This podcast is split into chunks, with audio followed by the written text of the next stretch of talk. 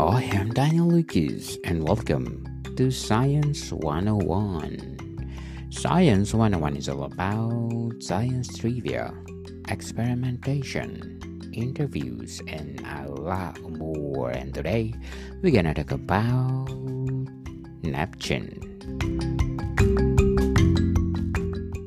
Neptune is the eighth planet from the Sun and the farthest known planet in the solar system.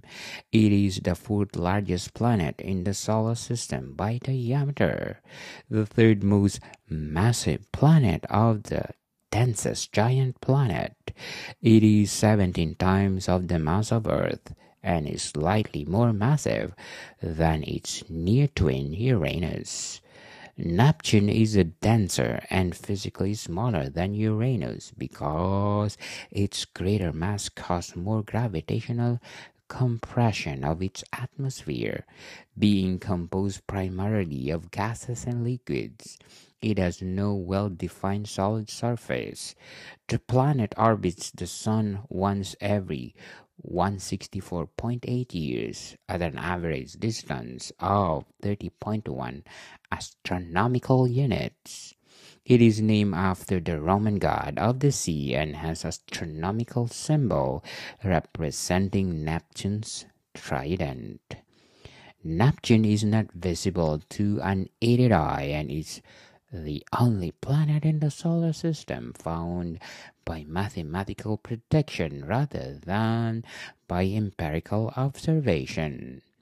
Unexpected or unexpected changes in the orbit of Uranus led Alexis Bouvard to hypothesize that its orbit was subject to gravitational perturbation or perturbation by unknown planet.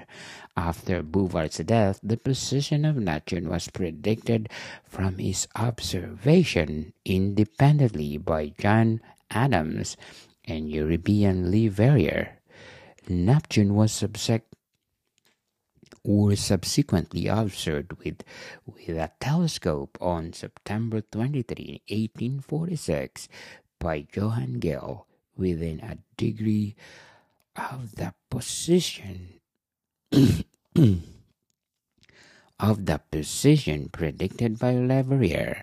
Its largest moon, Triton, was discovered shortly thereafter, though none of the planet's remaining 14 known moons were located telescopically until the 20th century.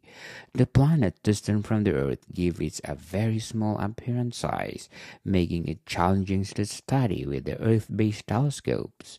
Neptune was visited by Voyager 2 when it flew up by the planet on August 25, 1989. Voyager 2 remains the only spacecraft to have visited Neptune. The advent of the Hubble Space Telescope and Large Ground Based Telescope with the adaptive or the adaptive optic has recently allowed for additional detail or additional detailed observation from afar. More to people. Thank you for listening and see you soon.